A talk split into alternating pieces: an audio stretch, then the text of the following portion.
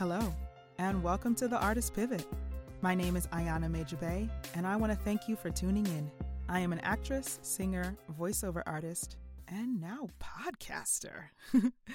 the creation of this podcast came out of the need for me to pivot, and I hope to inspire you to do the same. So, a little bit more about me.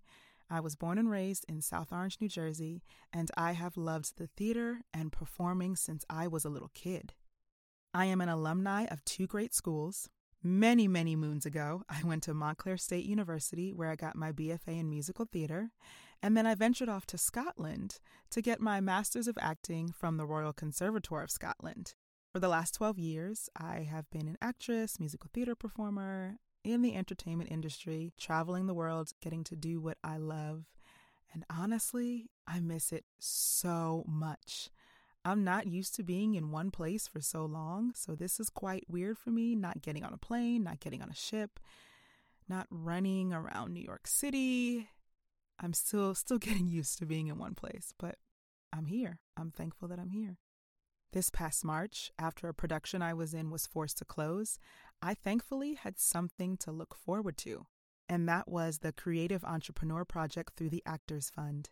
I want to give a big shout out to Christopher Bloodsworth, the National Director of the Career Center at the Actors Fund, and Lloyd Cambridge, the founder of Progress Playbook, who were the facilitators of our course.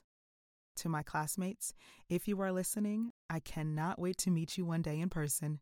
This course led me to the creation of Uplifted Artist and the Artist Pivot podcast.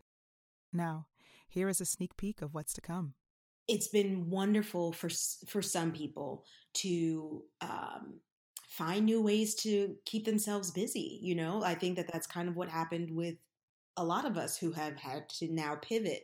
This time has brought other things out of me, and I'm realizing that oh, I panic when I see that empty caption screen on Instagram before I post like some pictures that I've taken or a video that I've created just overcoming that fear of actually writing things down and expressing my ideas and putting them into words. Right.